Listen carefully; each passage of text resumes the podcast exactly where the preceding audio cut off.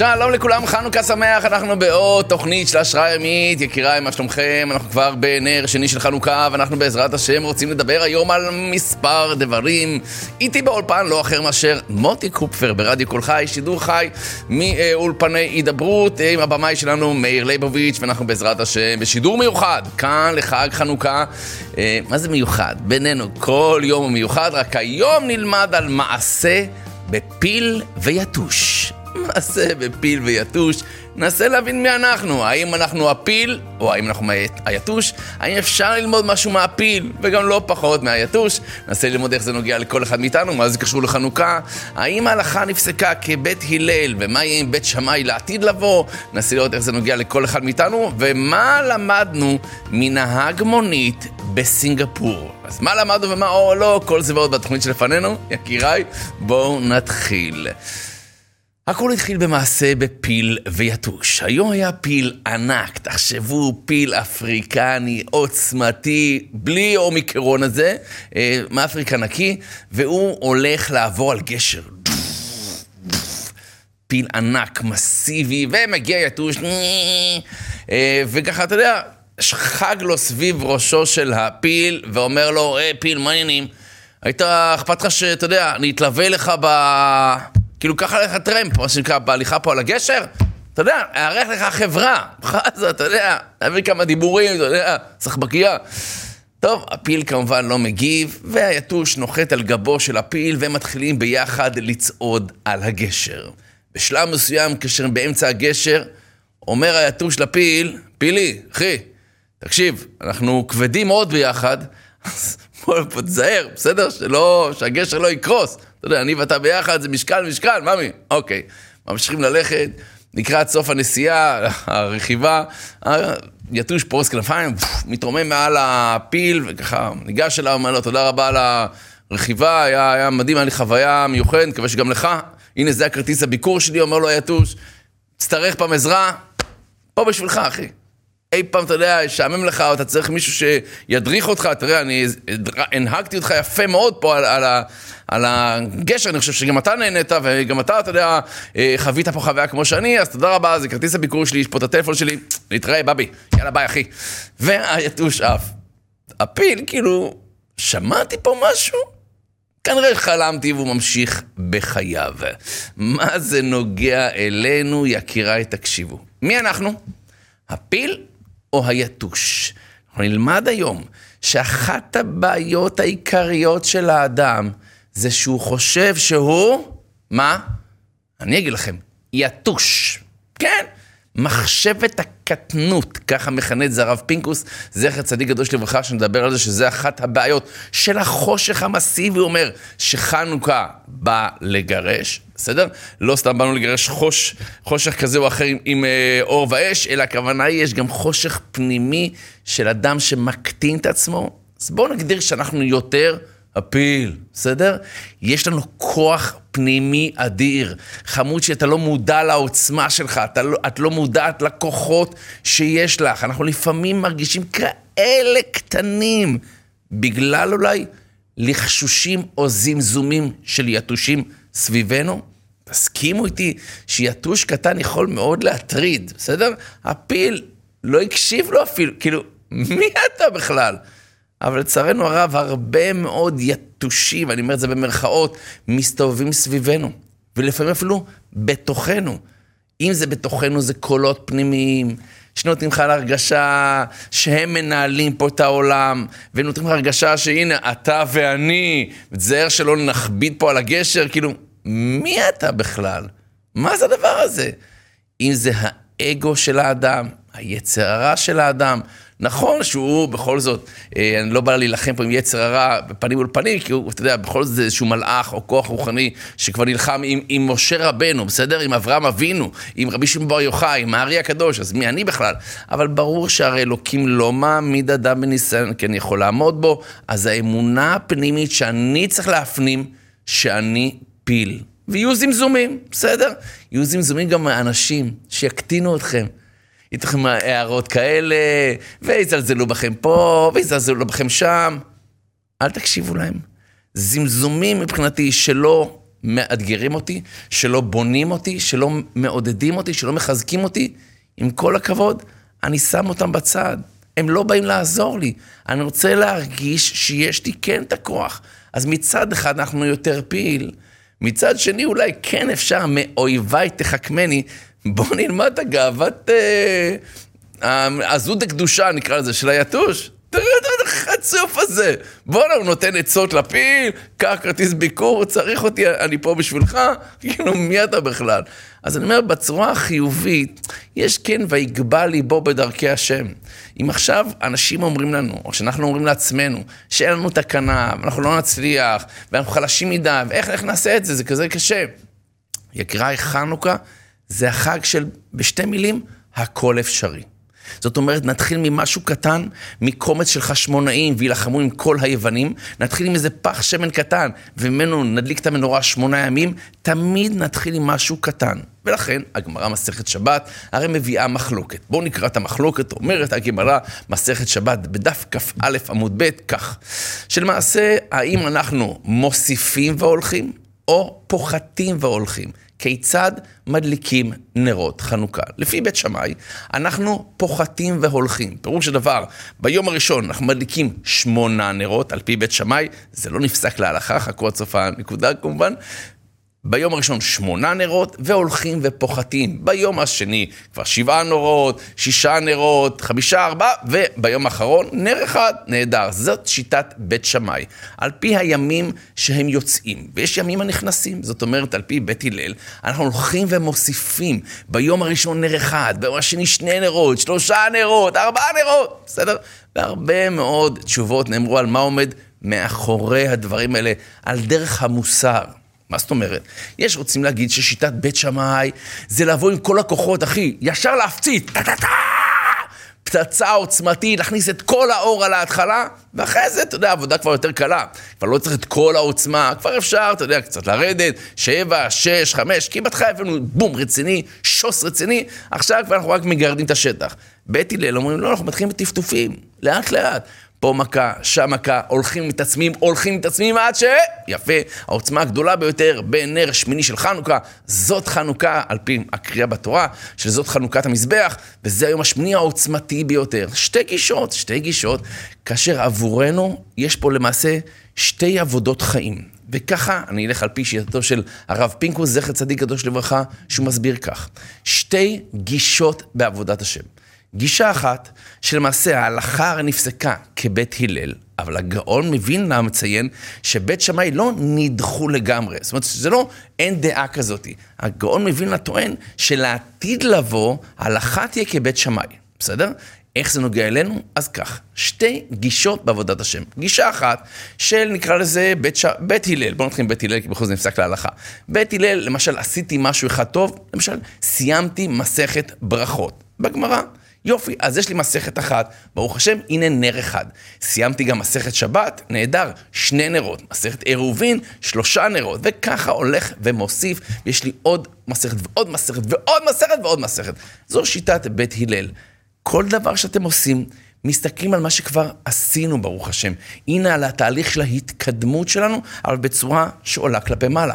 לפי בית שמאי, לא. בואו נתחיל נראה מה נשאר. מה זאת אומרת? למדתי מסכת ברכות? נהדר. אבל נשארו לי עוד 35, נגיד, גמרות, שעדיין לא למדתי. זאת אומרת, מה עוד נשאר לי? זה הולך ופוחת. בהתחלה היה חסר לי שמונה ימים, אחרי זה שבעה ימים, שישה ימים. זאת אומרת, אני מסתכל על מה עוד חסר לי. לא על מה למדתי, אלא עוד כמה נשאר לי. בית שמאי יותר מדברים על כמה הספק יש לך. בית הלל מסתכלים על כמה אתה גדל. ולכן, בעולם שלנו נפסק כרגע כבית הלל.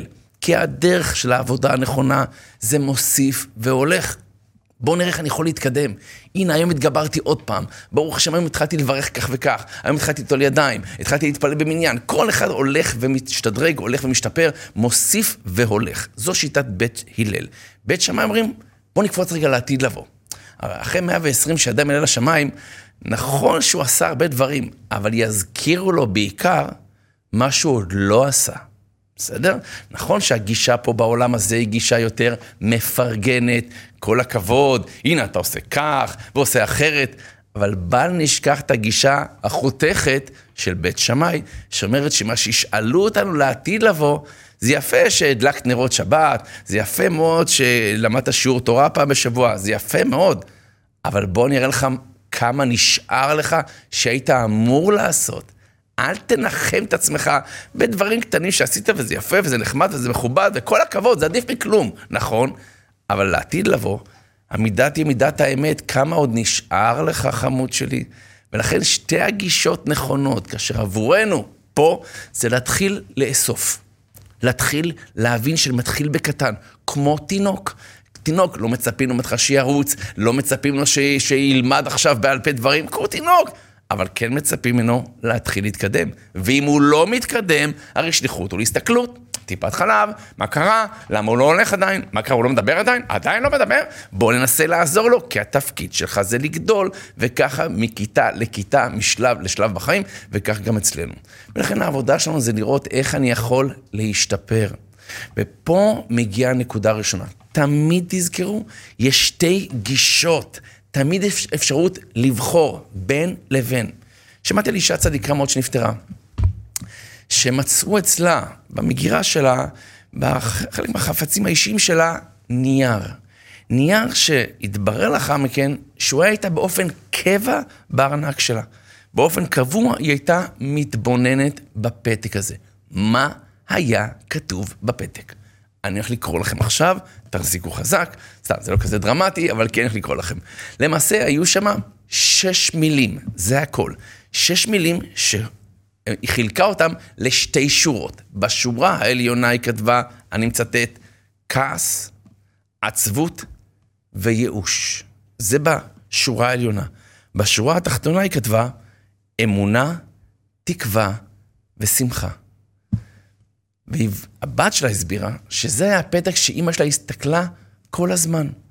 כל הזמן היא החדירה והפנימה לעצמה, ואני רוצה שאנחנו נפנים לעצמנו, יש לנו אפשרות לבחור מה אנחנו עושים, מה אנחנו חושבים, מה אנחנו מדברים, יש אפשרות. כעס, עצבות, ייאוש, או אמונה, תקווה, שמחה. זו בחירה. אני לעצמי אפילו עשיתי כזה פתק, אני אומר לכם את האמת, ועשיתי גם שנאה, אהבה, כל מיני דברים שאני חושב שהם רלוונטיים גם לגביי.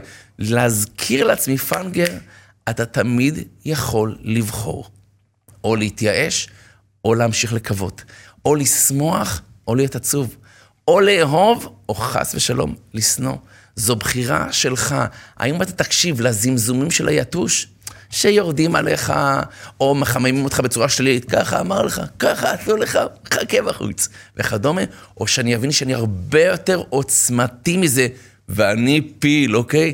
אני חדור מטרה, אני לא מתרגש מכל מיני זמזומים, אני לא שומע אותם אפילו. גם לא זמזומים שלי, אם הם לא מועילים או בונים אותי. ושלח לי מישהו שהוא שיתף אותי בסיפור, לא, לא אזכיר את השם שלו, כי הוא ביקש, אה, הוא, ההורים שלו נטשו אותו בגיל מאוד צעיר. זו הרגשה לא פשוטה. לא אף אחד מישראל אומר, תבין, תבין שמגיל צעיר, אני צריך לעבור בהתחלה אצל משפחות אומנה, עכשיו משפחות אומנה זה לא משפחה קבועה, אומר לי. זה, אני, אני עובר והם מחליפים, אני עובר בין המשפחות, ותבין שהרי ילדים יודעים שלא מקבלים סוכריות באנשים זרים, נכון? בטח לא עוברים לגור אצלם ולקרוא להם אבא ואימא, סליחה? אז אני לא יכולתי להכיל את זה בכלל, מה, מה רוצים ממני כאן? זה היה לי מאוד קשה. ולכן אני דאגתי שיעיפו אותי. כל משפחה שהגעתי, לא מתאים לי, אני לא מכיר את האנשים האלה, לא רוצה לגור איתם בבית, לא רוצה, עם כל הכבוד לכולם. התחלתי לעשות בעיות, זה גיל ממש צעיר, זה אפילו לא היה מרכז טיפולי לילדים בגיל שלי. וככה עברתי מיד ליד, מיד ליד, עד שבסופו של דבר, אם אני אקצר את התהליכים, אני בן 15, ואמרו לי שמצאו לי משפחה, עכשיו זה כאילו משפחה של יותר לאימוץ, ובואו נקרא לזה משפחת רוני, בסדר לצורך הסיפור, משפחת רוני. הוא אומר שאני נפגשתי עם האבא, כאילו עם האבא, עם ה... כאילו האבא שאמור להיות האבא שלי בשלב מסוים, הוא מאוד הצחיק אותי, הוא היה שמנמן כזה, בפרופיל הוא אמר לי, הוא נראה כמו האות B באנגלית, בסדר? כאילו ממש, אוקיי. והוא היה חייכן כזה, ואמרתי, הנה עוד אחד, עוד אחד בא לעשות עליי סיבוב, אתה מבין, אין להם ילדים, רוצה איזה ילד, אני אגרום לו להעיף אותי יותר מהר ממה שהוא חושב. אבל הזוג הזה היה הזוג הראשון שלא התייאש ממני. לא משנה מה עשיתי לבד, אני אומר לך, עשיתי בלאגן. כאילו, לא יודע, כאילו, כמו יתוש, אני אומר לך, כמו הם היו פיל, הם החליטו שהם לא נשברים ממני, ואני כאילו כמו רק זמזומים, מה שלא עשיתי. עד שיום אחד החלטתי, חלאס, אני מעלה את הרף. לקחתי 90 שקל, אומר לי, הלכתי, פתחתי חשבון בנק. חשבון בנק, מגיע לי, לא זוכר איזה גילה 18, פתח חשבון בנק, והפקדתי 90 שקל, והזמנתי פנקסי צ'קים. תקשיב, אני שלחתי צ'קים בעשרות אלפי שקלים, קניתי זה וקניתי זה. כמובן שהצ'קים חזרו, אז אני כבר הסתבכתי עם המשטרה, כי נסעתי ברכב אה, לא שלי, והרכב בלי רישיון, אה, בלי ביטוח ולי אין רישיון. קיצור, שמו אותי בכלא. התקשרתי ל... נקרא לו יעקב, שזה אבא שלי כביכול, משפחת רוני, שיבוא להוציא אותי בערבות. האם אבא הגיע? האם הוא השאיר אותו להירקב בכלא? מה זה נוגע אלינו? כל זה ועוד אחרי הפסקה קצרה, וכבר נחזור.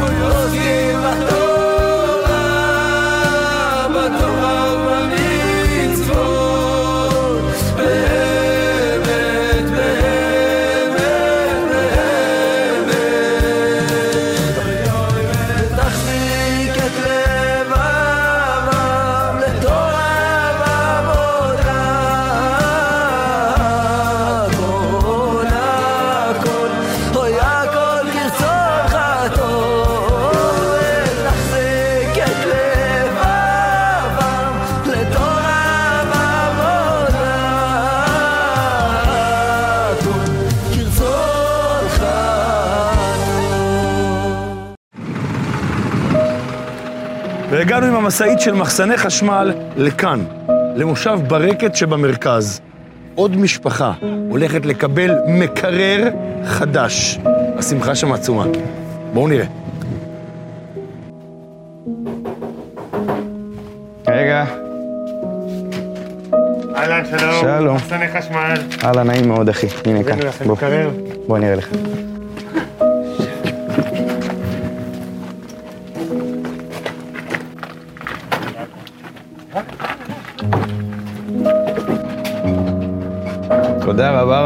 לכם. תודה רבה למחסני חשמל, תודה רבה לערוץ הידברות. אה, באמת כיף לראות שיש עדיין אנשים שנותנים ועוזרים לאנשים שקצת נפלו בתקופת הקורונה. שיהיה לכם אחלה יום. ראיתם? ראיתם את האור על הפנים? ראיתם את התודה? ראיתם את הלב שנפתח? זה בזכותכם. זה בזכותכם. תודה רבה לכם. אנחנו למקום המרגש הבא. בואו. רשת מחסני חשמל וארגון הידברות במבצע חנוכה מדליק. קנית, תמכת, עכשיו. טוב, תודה רבה שחזרתם אלינו, ואנחנו בעזרת השם אה, היום לומדים על מעשה בפיל ויתוש, אוקיי? כל אחד מאיתנו הוא פיל הרבה יותר עוצמתי, ואתם תשמעו זמזומים מהצדדים. לא להתרגש. הנקודה העיקרית בחנוכה, נפסקה ההלכה כבית הלל, מוסיף והולך. נתחיל עם נר קטן. סוד חנוכה, מדברים קטנים, נעשה דברים גדולים ונגיע רחוק. ככה כותב הרב פינקוס זצ"ל, ותכף אני חוזר לבחור, ש- בואו נחזור עכשיו לבחור, למה להשאיר אתכם במתח? סיפרתי לכם סיפור על בחור שלא נזכיר כרגע את שמו, היום הוא בעל בעמיו, אדם כבר מבוגר, ברוך השם רציני מאוד, מוכר, אני אומר לכם אפילו, ולצורך העניין, הבן אדם עבר משפחות אומנה, מכיוון שההורים שלו, מסיבה כזו או אחרת, אה, לא בקשר איתו אפילו בכלל, אה, עבר משפחות אומנה, הבין שהוא הולך לעשות בעיות לכולם, כי היה לו קשה מאוד להסתגל, משפחה אחרונה. לא הסכימו כל כך להתייאש ממנו. על אף כל הצרות שהוא עשה להם. כאשר הוא הגיע לטופ שבטופ, כאשר הוא בעצם אה, פותח חשבון בנק עם צ'קים שממש אין להם כיסוי, קונה דברים, קונה דברים, נוסע ברכב ללא רישיון, ללא ביטוח, והוא נכנס למעצר, והוא מתקשר לאבא שלו, במרכאות כמובן, האבא, מה זה לא במרכאות? האבא, המאמץ שלו, בוא נגדיר את זה ככה, ואומר לו, אבא, תקשיב, אה, הוא אומר את השם שלו, לא, אבא, הוא נקרא לו יעקב, יעקב, אני, אני במעצר, בוא תוציא אותי בערבות. אז אבא שלו אמר לו, אני אבוא להוציא אותך מערבית, מערבות, אבל לא עכשיו, מחר בבוקר. לפעמים, אתה יודע, צריך לתת לילד קצת להתבשל ולחשוב על מה שהוא עשה. הוא הגיע למחרת ושחרר אותו. בדרך באוטו הוא אמר, היה שתיקה רועמת. אתה יודע, מי הולך להגיד את המילה הראשונה? ואז האבא פתח ואמר, תראה, אני, אני מבין שאתה עובר דברים. רק אני רוצה להגיד לך מראש, מבחינתי ומבחינת אשתי, הוא אמר, אנחנו רוצים שתבין דבר אחד. אנחנו לא רואים בך כבעיה. אנחנו רואים בך כהזדמנות. שים לב טוב, לא בעיה, הזדמנות. הוא בהתחלה חשבתי שהוא סתם צוחק עליי, הנה עוד איזה, תמיד מתחנפן אחד. אבל בשלב מסוים אמרתי, תקשיב, למה להסתכל על עצמי כל הזמן כבעייתי, כעושה בעיות, כמנסה לברוח? בואו נסתכל על אותה תמונה כהזדמנות. מישהו הראה לי ספר ילדים, זה ספר ילדים מאוד ישן, באנגלית, שמסופר על ילד קטן שקם בבוקר, וב-20 דפים הראשונים של הספר, זה כמה היום שלו על הפנים. אה, לא יודע מה, אין לו כוח לקום, והבטן כואבת לו, והמים קרים במקלחת, וכל מיני דברים. ואז זה 20, דקו, 20 דפים ראשונים של תלונות, תלונות, תלונות, תלונות, תלונות, ואז 20 דפים השניים של הספר, מהחצי והלאה, זה אותה סיטואציה, אותו ילד שקם בבוקר, מסתכל על אותם דברים, אבל אחרת. ובעצם כל אחד מאיתנו בהתגלמות ברמה כזו או אחרת של הספר הזה. אתה יכול לבחור האם להיות הילד הנרגן, המתלונן של ה-20 דפים הראשונים, או הילד שמסתכל אחרת על ה-20 דפים האחרים. שלוש מילים, מתחת לשלוש מילים, למדנו מאותה אישה צדקת. מה אתה רוצה? כעס, עצבות, ייאוש, או להפך, אמונה, תקווה, שמחה. תמיד אפשר לבחור, להיות היתוש שמזמזם, ו... או זה שמזמזמים לנו, או כל פנימי של יתוש פנימי שמחליש אותנו, שובר אותנו, או להבין שאתה הרבה יותר עוצמתי, אתה פיל חמוד שלי. אל תתייחס בכלל לזמזומים אם הם לא מועילים לך, או שהם סתם מורידים אותך. וככה כותב הרב פינקוס זצ"ל בשיחות על חנוכה, הוא כותב, החושך בדורנו זה מחשבת הקטנות. והוא מסביר, הלקח אותו עלינו ללמוד מנס חנוכה הוא, כי אם אדם רוצה בכל מאודו, בכוחו, לגרש את החושך.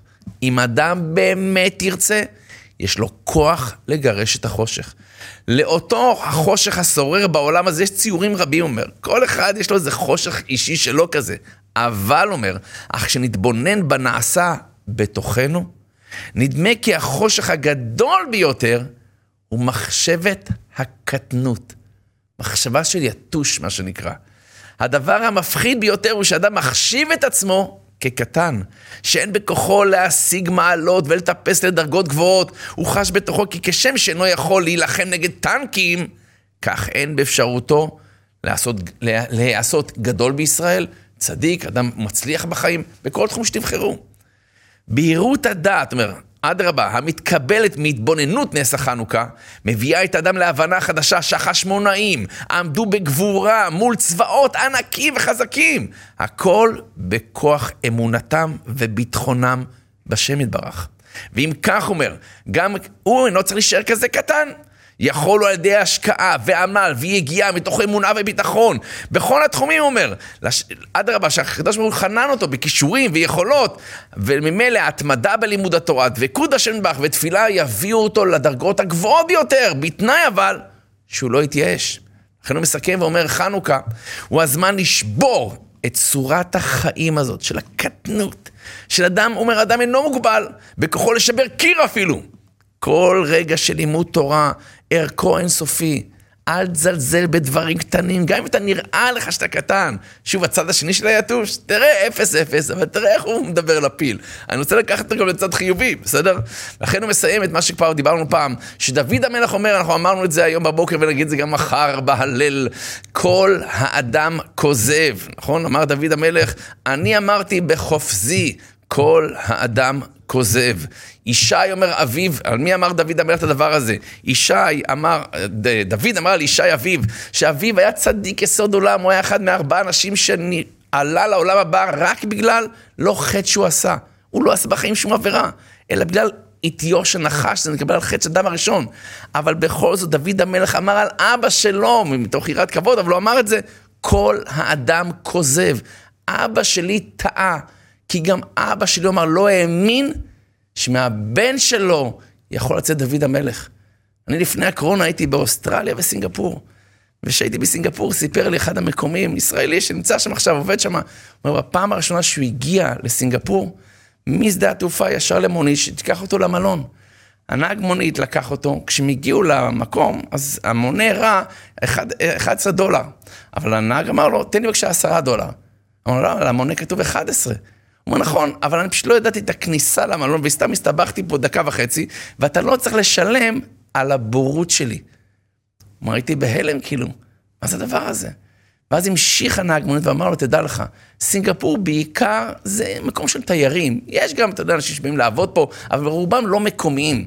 ממילא החוויה הראשונית של האנשים היא חוויית המונית, הוא אומר. הם נכנסים למונית, ואם החוויה שלהם לא תהיה טובה, הם יקבלו רושם על כל אה, מדינת סינגפור. הוא אומר, אני מבחינתי לא נהג מונית, אני שגריר של מדינת סינגפור. אמנם בלי תעודה דיפלומטית רשמית, אבל אני שגריר. ואז אותו אדם אמר לי, למדתי ממנו שיעור כל כך חשוב מזה, נהג מונית סינגפור חמוד. זה לא משנה מה אתה עושה, השאלה איך אתה עושה את זה. השאלה איך אתה מסתכל על עצמך, כיתוש או כפיל, כעושה משהו משמעותי, או כסתם מבזבז את זמנך. לכן בחנוכה כל אחד מאיתנו צריך להרים את עצמו, להבין את הערך שלנו, לדעת שאתה חשוב, חמוד שלי, ואל תזלזלי בכוחות שלך, כי שוב, אם החשמונאים מזלזלים בכוחות שלהם, לא הם מגיעים לשום דבר. נר קטן יכול לדחות הרבה מהחושך, והחושך העיקרי, אומר הרב פינקוס זצ"ל, זה החושך של הקטנות. מי אני? מה אני? הרב, זה גדול עליי. אני לא מסוגל לעמוד מול יצרה, הוא יותר מדי חזק ממני. אתם הרבה יותר חזקים ממה שאתם חושבים. ואם אתם צריכים כלים כיצד להתמודד, טלפון אחד של הסדנאות שדיברנו עליהם אתמול, נדבר על זה גם מחר, טלפון אחד, אחרי חנוכה מתחילים סדנאות, איתי, מהבוקר עד הערב כמעט, ולפחות יום אחד בשבוע, טלפון אחד, רשמו בזריזות, 053 436 1311, סדנות עם פנגר, אחרי חנוכה, 053 436 1311. עד כאן להיום. פילים, תהיו רציניים, תודה רבה למוטי קופר הטכנאי, למאיר ליבוביץ' פה על הדיגיטל, ואנחנו נתראה ונשתמע בעזרת השם מחר, שחנוכה שמח, כל טוב להתראות.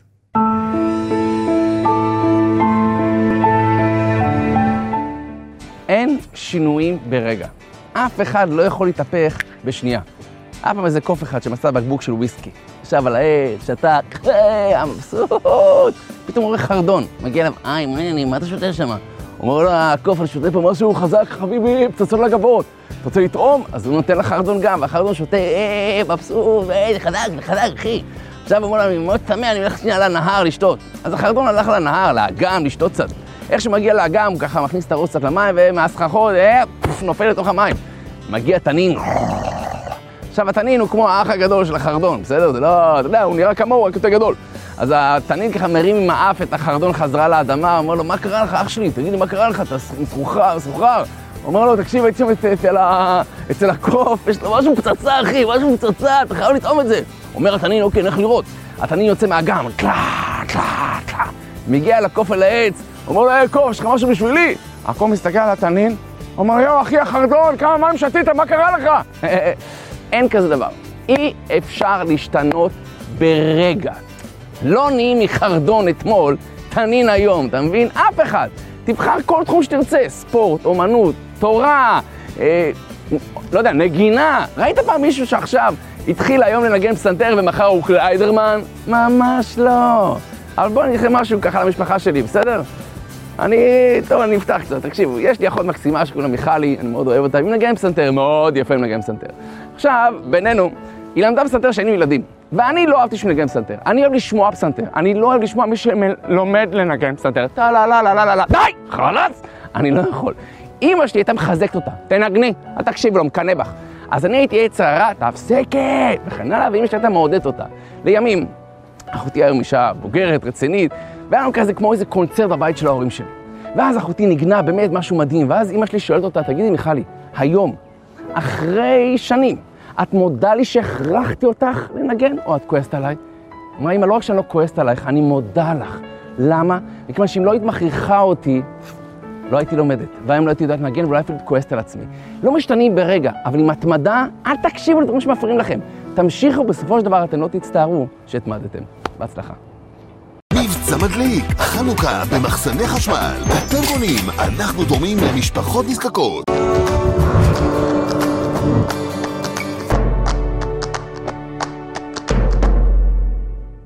תודה רבה שחזרתם אלינו, והיום איתי אלון אלבוחר.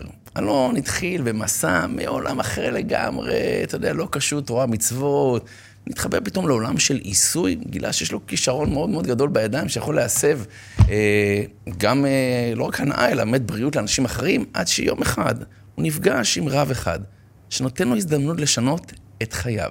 האם הוא ייקח אותו, האם לא, האם יש בחירה בכלל? כל זה ועוד. בואו נשמע ממנו. בוקר טוב, אלון. בוקר טוב. תספר לנו מי זה אלון אלבוחר, איפה הוא גדל? אה, גדלתי בבת ים. אה, משפחה דתית? לא.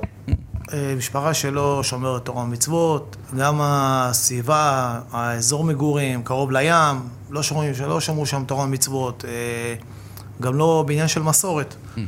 אה, ושם התחיל בעצם הדרך חיים שלא, אין לה כיוון של קדושה וטהרה או משהו, אפילו סממנים. היה חגים, כיפור, בית כנסת, אבל גם זה אני לא הייתי הולך, לא, לא היה משהו לכיוון הזה.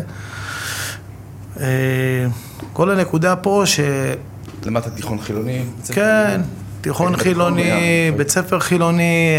אה, בתיכון הייתי בבית ספר שהוא נקרא בית ספר לאומנות, ושם למדתי אה, גרפיקה, רישום, פיסול, כל הדברים שאדם שיש לו כישרון בידיים יכול להגיע, להגיע לבית ספר הזה. ושם פיתחתי את העניין הזה של לראות באמת הכישרונות בידיים שיש לי יכולות, אבל לא היה משהו לזיקה ליהדות. לאחר מכן אה, סיימתי שם, סיימתי כביכול בכיתה י"א. למה בי"א ולא בי"ב? כי הייתי כל הזמן בים. הייתי רשום בבית ספר, אבל כמעט ולא הייתי מגיע. הייתי מגיע רק כשהיה בא לי לבוא, והיה דברים שמעניינים. אז אה, לאחר מכן הגעתי לצבא. כשהגעתי לצבא, אז אבא שלי אמר לי, תשמע, הנה הצבא, עכשיו זה דרך, שעכשיו אה, יחנכו אותך. אבא שלי היה טנקיסט 40 שנה. אז הוא אמר, שמע, עושה אותך תלך להיות אדם." בצבא, כן, תהיה בן אדם. הגעתי לצבא, ובוא נקרא לזה ככה, לא הצליחו כל כך, כי, אוקיי. כי בשנה הייתי שנה על מדים בתור חייל, ושנה הייתי בכלא ארבע. אוקיי. שנה בצבא, בכלא צבאי טוב. כן. אוקיי. ולאחר מכן שסיימתי את הצבא, התחלתי לעבוד בכל מיני עבודות מזדמנות. כל מיני עבודות. כל פעם הייתי עובד פה חודש, חודשיים שם, חצי שנה, כל מיני עבודות. אבל אה, לא משהו. לא, לא, מצא, לא משהו קבוע ולא מצאתי את עצמי וגם לא משהו עם תעודה או משהו שיכולתי לקדם את עצמי מהבחינה הזאת של אה, הנה עכשיו יש לי איזה כיוון מסוים, לא היה לי כיוון מסוים. אבל בגיל 20, בין גיל 24 ל-25, ראיתי שהחברים שמסביבי, כל אחד רכש לו איזשהו כיוון של מקצוע שהתחילו להתקדם קורסים. אמרתי, מה, ואני אשאר פה איזה שחור, ואני, יש לי ידיים טובות, יש לי יכולות, ואני רואה כבר כל אחד תפס כיוון, ומה אני אשאר ככה? אז יש נקודה טובה להסתכל על אנשים אחרים שמצליחים, נקרא לזה. כן. ולקבל מזה, נקרא לזה, תיאבון. בוא, מה אתה עושה עם עצמך? כן, קיבלתי, אמרתי, מה, מה, מה יהיה איתי, כאילו, ואז החלטתי שאני, הלכתי, אמרתי, טוב, בוא נראה איך עושים את זה. אז השלב הראשון שעשיתי, הלכתי, קניתי בזמנו עיתון אה, ידיעות אחרונות, ש... עיתון כזה עבה כזה, שאז היה בו מוסף של שבעה ימים. המוסף הזה היה כולו מלא כל מיני קורסים, כל מיני דברים של הכשרה, ודפדפתי, אמרתי, בוא נראה מה מתאים לי. ואז ראיתי אה, של, בתור מודעה כזאת של אה, בית ספר מאסטר של משה מורנו. אמרתי, מסאז'ים וזה, טוב, בית ספר נשמע למה טוב. זה היה? מה? בית ספר למה? למסע? בית ספר לאומנות למסאז', כן. אוקיי. אמרתי, טוב, בוא נראה, התקשרתי לשם, זה היה בוגר שובסה בתל אביב. אמרו לי, תבוא לשיעור מבוא, הגעתי לשיעור מבוא, אה, נסעתי באוטובוס, הגעתי לאותו בית ספר, וכשנכנסתי לשם, המקום עצמו היה כזה קשה, חשוך כזה, עם קטורת ומשהו כזה מוזר, אלה לא, לא הבנתי, חצי גיהנום, חצי גן עדן. נכנסתי בפנים ואמרתי למזכירה שם, אני באתי לשיעור מבוא. אמרה לי, כן, אתה יכול להיכנס, מקודם התחיל, פה בכיתה, תיכנס בפנים, ייגמר, תצא, תדבר עם המנהל, תראה מה אתה אומר, אה, תראה איך אתה מרגיש. אמרתי, בסדר, נכנסתי בפנים ואני רואה 20 מיטות עם 20 מטופלים ומטפלים וחושר כזה וקטורת ומוזיקה כזה של נחלים וציפורים כזה מרגיעה כזאתי. וישבתי שם בערך איזה 50 דקות. כשנגמר השיעור יצאתי החוצה. ואז המנהל, אה, משה מורן, הוא פגש אותי, הוא אומר לי, תשמע, מה אתה אומר? מה, איך התרשמת? וזה, אמרתי לו, תראה, אני אגיד לך את האמת. נראה לי מוזר מאוד, אבל אה, זה נראה, נראה טוב, אני מרגיש מחובר בעניין, לא יודע למה. זאת אומרת, לא היית קשור לזה לפני כן. כן, לא היה לי שום קשר לזה בכלל. ואמרתי לו, תראה, אני אגיד לך משהו, אם אתה תשקיע בי, אני לא יכול להיות פה מספר אחד. הוא אומר לי, באמת? אמרתי לו, כן. הוא אומר לי... אתה כן אמונה בעצמך. תשמע, אני... כן, הרגשתי שיש לי את היכולות, שאני כן יכול, הייתי צריך רק, איך אומרים, את הדחיפה הזאת, את כיוון. שייתן לי את הכיוון. ובאמת התחלתי, ובבית הספר הזה למדנו שמונה סוגי עיסויים, והעיסוי הראשון זה היה עיסוי צרפתי. זה עיסוי של בסיס, 160 שיטות בתוך העיסוי הזה, ולמדנו תוך תוך 30 יום למדנו את העיסוי הזה. כשסיימתי את, ה... את הלימוד של העיסוי הזה, עלה לי רעיון בראש, אמרתי, רגע, עכשיו בוא... צריך אה, בשביל אה, לקבל תעודת אה, מעשה בכיר, צריך 100 שעות הכשרה. תגמור. אמרתי, איך אני עושה את זה? מאה- מאה שע- מאה שעות 100 שעות. של עיסוי, טיפולים. כן. ואז אה, אמרתי, איך אני עושה את זה? בוא נקנה מיטה. קניתי מיטה מתקפלת, וקניתי שמנים, מגבות, מבוגרשוב. איך שקניתי את המיטה, ירדתי לאיפה? לחוף פרישמן בתל אביב. אוקיי. הגעתי לשם, כן, חוף הים. הגעתי לזה שמוכר שם ארטיקים וטילונים, בירות. אמרתי לו, תשמע, אני צריך אה, שמשיות, איזה עשר שמשיות. הוא אומר לי, בשביל מה? אמרתי לו, אני... בוא נעשה משהו. הוא אומר לי, מה? אמרתי לו, אני מוכן לתת לך, אני עושה טיפולים פה, מסאז'ים בחוף. הוא אומר לי, עיסויים בחוף? אמרתי לו, כן, הוא לא עם משם, אמרתי לו, הבאתי מיטת טיפולים. ושמנים. ואני עושה עיסויים בחוף, ואני צריך רק שמשיות שיכסו את כל המסביב, ואני שם שלט. 35 שקל, 40 שקל עיסוי לרבע של 20 דקות, אתה תקבל 5 שקל על כל עיסוי. הוא אומר לי, יודע מה, יאללה, הלכנו על זה. אז באמת הוא שלח את האלה שעם הכיסאות, סידרו לי שמשיות מסביב, סגרו לי כמו מתחם כזה על החול, פתחתי מיטה, שלט, והתחלתי לעשות עיסויים, ואנשים היו עומדים בתור. אז הייתי עושה שם כל יום כמה שעות. כל יום בקיץ הייתי עושה כמה שעות עיסויים בשמש, בחוץ, לאנשים. אוקיי. וכל פעם שהייתי מסיים, אז הייתי מסיים לקראת 4, 5 אחרי צהריים, הייתי עולה למעלה לבית ספר ברגל, ולומד, נכנס לכל מיני כיתות אחרות, שלומדים עיסוי תאילנדי, עיסוי לאומי לאומי שזה הודי, שיאצו, שוודי, הייתי נכנס לכיתות אחרות שכבר, זה דברים שאני לא עוד לא למדתי, אבל רציתי כבר לדעת, הייתי כבר רוצה להתקדם. ותוך חודשיים, בין חודשיים לחודשיים וחצי, כבר באתי למנהל שלי ואמרתי לו, תשמע, אני רוצה תעודת מעשה בכיר, כבר יש לי 100 שעות. הוא אומר לי, איך יש לך 100 שעות? רק לפני? חודשיים התחלת את הקורס. מי בא- אליך, מה שנקרא? אמר לי, מה קרה? אמרתי לו, בוא, נלך לחוף הים. אמר לי, בחוף הים? כן, אני עושה ניסויים בחוף הים. הורדתי אותו למטה והוא ראה, והוא לא האמין. הוא אומר לי, תשמע, אתה, לא היה דבר כזה. אמרתי לו, אמרתי לך, אתה תשקיע בי. תראה מה, אני אהיה פה מספר אחד. חשובה, אני חושב שאתה יודע, כל אחד מאיתנו לומד משהו. אתה יודע, אני, כן. מניסיוני, הרבה אנשים הולכים לקורסים, גם אני מעביר קורסים, אני רואה אנשים שבאים, ובדרך כלל סטטיסטית, בגדול, אני חושב שאולי 20 אחוז, זה אני אפילו לארג' לפעמים, 20 אחוז מהאנשים שבאים לקורס, באמת מיישמים את זה. רוב האנשים, כאילו, אתה יודע, למדו, ובעזרת השם, בעזרת השם. אני חושב שמה שאתה מביא פה זה נקודה חשובה, לא רק שאתה לומד משהו, תנסה, אתה יודע, להביא איזה טוויסט, כאילו, תהיה, תפרוץ דרך משהו, מתוך מה שלמדת, מן הסתם אתה היחיד בכיתה שעשית את זה. כן. אבל מפה אתה עולה על גל, על רעיון, שאחרים אתה יודע, איך לא חשבתי את זה לפני כן. אוקיי, מדהים. כן, זה כן. פה, זה ממש ככה... אבל איך קפץ עליך הזקן פתאום? מה, קרה? מה קרה, ממי? טוב, זה אחרי זה שכבר אה, התקדמנו והלכתי, אה, אחרי זה שסיימתי את הקורס, אחרי שנה, רציתי להתקדם מבחינת... אה, במקצועיות, אז הלכתי, בנו מלון דויד אינטרקונטיננטל בתל אביב מודל אופינריום. איך שהוא נכנס ונפתח, אני שם הייתי מעסה בכיר. אוקיי. הייתי שם אה, 11 חודש. ושם למדתי גם עיסוי איורוודה בארבע ידיים, וגם אה, זה עיסוי הודי, וגם אה, פילינג מלח, פילינג בוץ, כל מיני מריחות של... אה, ופילינגים למדנו שם. זה עולם שלם העיסוי, אה? זה? עולם שלם העיסוי. עולם שלם שהוא בעצם גם לא נגמר, הרפואה השלימה ממש לא נגמרת, אין לה סוף. ו... אה, תו- היה לי גם תעודת רפלקסולוגיה שלמדתי, שגמרתי את העיסויים, אז גם את הרפלקסולוגיה רציתי ללמוד. אבל העיסוי, הרפלקסולוגיה זה היה חצי שנה קורס. אמרתי, איך אני אלמד חצי שנה? אז אמרתי למנהל, אמרתי לו, מה, מה צריך בשביל תעודת רפלקסולוגיה? אמרתי לו, כמה שיטות יש ברפלקסולוגיה? הוא אומר לי, זה חמש שיטות, חמש, חמש שיטות, זה כלום. למדנו מאות שיטות.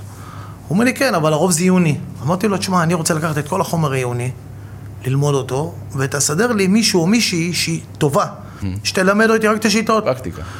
הוא אומר לי, תשמע, אני מסדר לך רפלקסולוגית של נבחרת לישראל לכדורגל. וואו. היא תלמד אותך. אמרתי לו, אין בעיה. גרה ליד אה, הבימה בתל אביב, והלכתי אליה. באתי אליה לשיעור ראשון, אמרתי לה, מה אני צריך... אה, זה אומרת לי, תראה, זה בערך עשרה שיעורים. אמרתי לה, מצוין. אני אשלם לך, ותגיד, תלמדי אותי. כמה שיעורים לימדה אותי? סך הכל שתי שיעורים.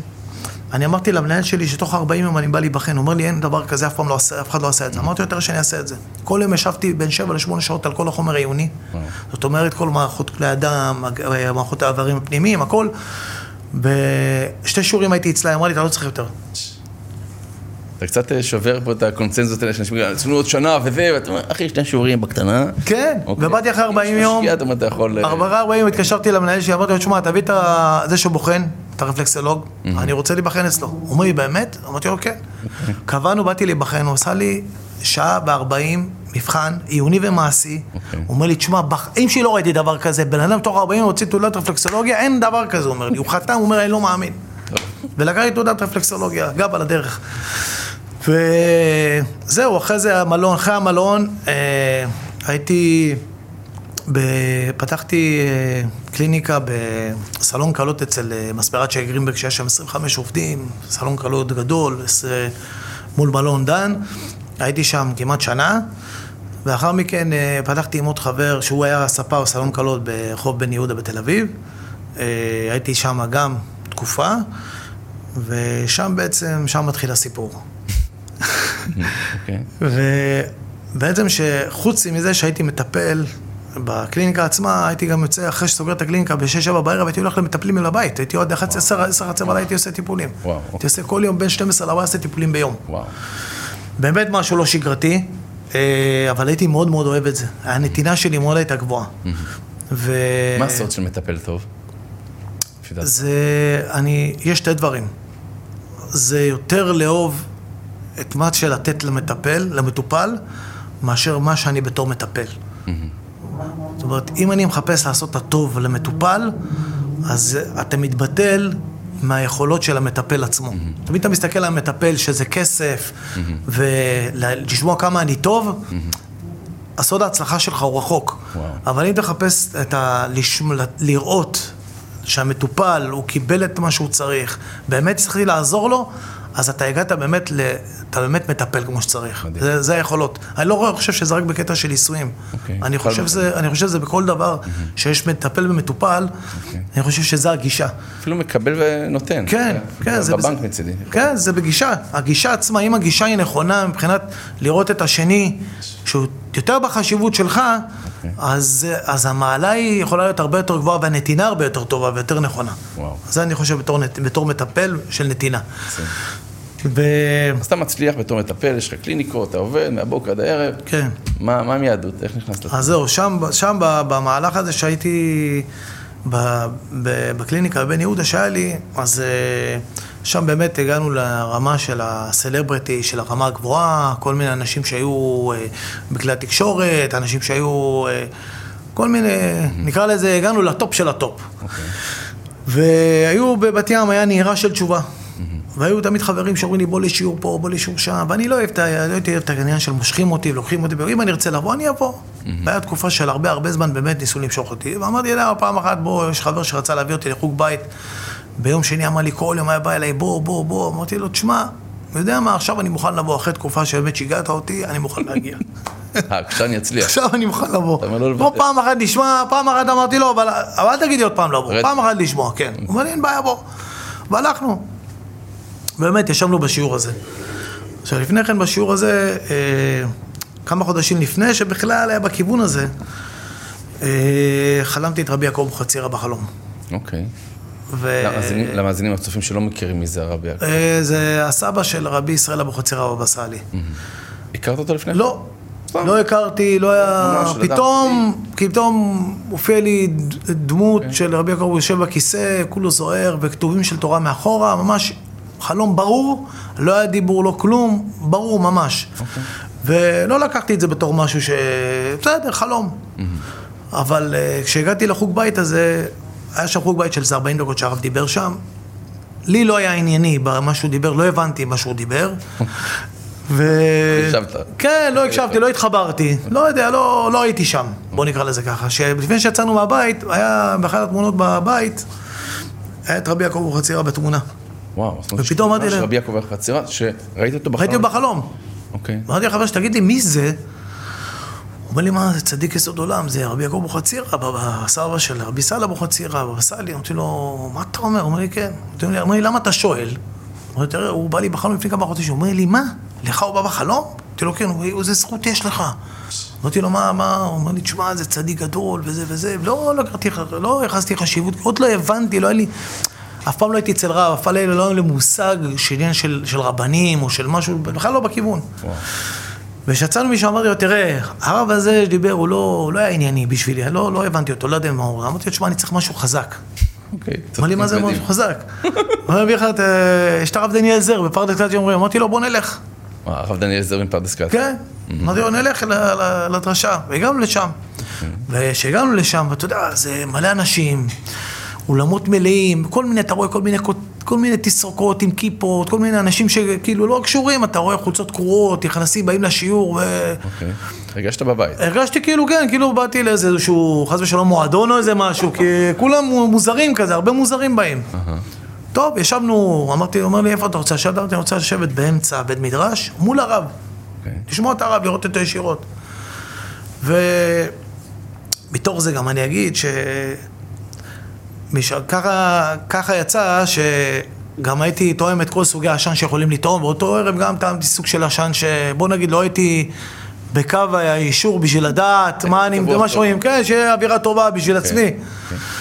באותו דרשה הרב דיבר על גוג ומגוג. וגוג ומגוג ומלחמה, ואני ראיתי טילים עפים באוויר, בדמיון, והתפתח לי ממש מלחמת עולם, והכל מתרסק לי מול העיניים, ואני נשאר כמו שאני. כאילו, איך אני יכול להישאר ככה עם עצמי? לא יודע, פתאום נכנסתי כמו מחשבות של כאלה, מה, אני אשאר ככה במצב הזה, והכל מתרסק מסביב? איך יכול להיות? ואני נלחם עם עצמי לצאת מהבית מדרש, לא לצאת מהשיעור, נשארתי עד הסוף, החזרתי את עצמי עד הסוף, נגמר השיעור. אמרתי, אז הרב שלי, החבר שלי אומר, בוא נלך. אמרתי לו, לאן הולכים? אני רוצה ברכה מהרב. הוא אומר טוב, הרב עכשיו מברך פה על הבמה. תעלה? אמרתי לו, לא, אני רוצה מהרב ברכה במשרד. אומר לי, מה, זה עד שתיים, שלוש בלילה, מה קרה לך, אני לא יכול. אמרתי לו, תשמע, קח כסף, שם במונית, אני אבוא אחר כך. היה לי מאוד רצון להיכנס לרב. נכנסנו לרב בשעה שתיים וחצי בלילה. היינו אני ועוד אה, שלושה חברים. נכנסנו למשרד וישבנו מסביב לשולחן של הרב. הרב שואל אחד אחד, מה השם שלך, מה אתה עושה? והוא הגיע אליי. אומר לי, מה השם שלך? אמרתי לו, אלון. אומר לי, מה אתה עושה? אמרתי לו, אני משאזיסט. הוא אומר לי, באמת? אמרתי לו, כן, יש לי קליניקה בבן יהודה, בתל אביב, ככה וככה עיסויים אני עושה וזה. הוא אומר לי, תשמע, יש לי כאבים בגב, אתה יכול לעזור לי בזה? אמרתי לו, בטח. הרב יקבע לי זמן, אני בא לרב. הוא אומר לי, באמת אתה... אמרתי לו, אני אסגור את הקליניקה, אני בא לעשות לרב טיפול. אז הוא קבע איתי ביום שני בתשע בערב, ובאמת הגעתי, סגרתי את הקליניקה ונסעתי לרב. עם המיטת טיפולים, עם השמנים, עם ה... אני מגיע. לרב. כן. עכשיו, להזכיר, אני הבאתי את המיטה במיוחד, למה?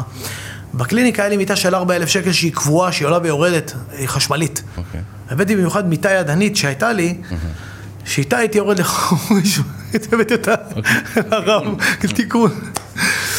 ובאתי לרב, והכנתי את המיטה, הטיפולים, והרב עלה, וכשהרב נכנס, אז הרב אמר לי, הרב, תראה, אתה תטפל בי גופנית, אני אטפל בך בנשמה. וואו, וואו. וככה זה היה. והייתי עושה לרב פעם ופעמיים בשבוע, הייתי עושה לו טיפולים. והרב אה, ככה היה מקרב אותי, הייתי בא לשיעורים של הרב, הייתי אה, ממש כמעט... לאט לאט התקרבתי מאוד מאוד לרב עד כדי כך שהייתי נשאר עם הרב עד 1-2 בלילה. וואו, וואו. הייתי מלווה אותו לבית, והיינו יושבים במשרד, והיינו ביחד, וממש נהנינו, נהיינו ידידי נפש. ככה אתה מתחיל. ולאט לאט התקר... ככה התחיל בעצם ההתקרבות לתשובה, להכיר את השם יתברך, ל- לחיבור הזה של יהדות וואו. בכלל. וזה לא היה פשוט, כי מצד אחד אני הייתי נמצא בגיהנום, בשול תחתיות שם, ב- ב- ב- הגעתי למצב שהייתי עושה טיפולים, הייתי בוכה לבורא עולם, שיוציא אותי מאיפה שאני נמצא, ושיעביר אותי לקודש, אני לא רוצה להישאר פה. אני ט- הייתי טובל בים כל יום בשש בבוקר. בחורף קיץ. וממש התחלתי אחרי כמה חודשים שכבר, אני כבר ארבעה חמישה חודשים בתהליך של להתקרב ל... להתקדש. בין טיפול לטיפול הייתי קורא מזמורי תהילים. ממש הייתי, כאילו הידיים עובדות, אבל הראש לא שם בכלל, מנותק לגמרי. ועד שהגעתי יום אחד והחלטתי שזהו, לבד, אף אחד לא, הרב לא אמר לי כלום, אף אחד לא אמר לי שום דבר. סגרתי את הקליניקה, מכרתי את הכל, וואו. ואמרתי, באתי לרב, ישר סנתי לישיבה, הרב באמצע היום, אמרתי לו, הרב, זהו, אומר לי, מה זהו? אמרתי לו, סגרתי את הקליניקה, אני סיימתי. קיבלתי על עצמי יותר, אני לא עושה ייסורים לנשים, רק לגברים. וואו, וואו. וזהו. מדהים. זו הייתה החלטה לא פשוטה, בטח. אבל זה, זה היה משהו שהייתי, זה היה, הרגשתי כמו שהקרבתי קורבן על כל הזמן הזה, שזה היה הקרבת קורבן שלי על השם יתברך. מדהים, מדהים. אלון, תודה רבה רבה. קחו קצת השראה יקיריי. א', תראו, תראו מה זה יזמות, אתה מבין? בלי הרבה ידע לפני כן, אתה מתחיל ללמוד משהו, מה שאתם לומדים. תנסו להיות הכי טובים שאתם יכולים. תחשבו באופן יצירתי, איך אני יכול למנף את מה שאני עושה. משהו אחרים, אחרים לא חשבו, מצד אחד. מצד שני, יהיה לכם רגע של הזדמנות, שמישהו מושך אתכם לאיזה שיעור, בוא תשמע הרצאה, ואתם לא, כן, כן. פעם אחת תלכו, תקשיבו, אולי זה יפתח לכם צוהר לשנות את החיים. בסופו של דבר, הקרבה לבורא עולם. יאמר לזכותו של אלון, הוא עובד היום בהידברות, בזיכוי הרבים הגדול הזה, שנזכה כולנו בעזרת השם, גם אנחנו לעשות את הצעד הנכון, את הבחירה הנכונה, מתי נלמד לבחור נכון, נבחר נכון, ונדע שמי שנותן לקדוש ברוך הוא, הקדוש מחזיר כפל כפליים. תודה רבה אלון, שיהיה לכם חנוכה שמח, נתראה ונשתמע מחר. כל טוב, להתראות, בעזרת השם, יום טוב, להתראות.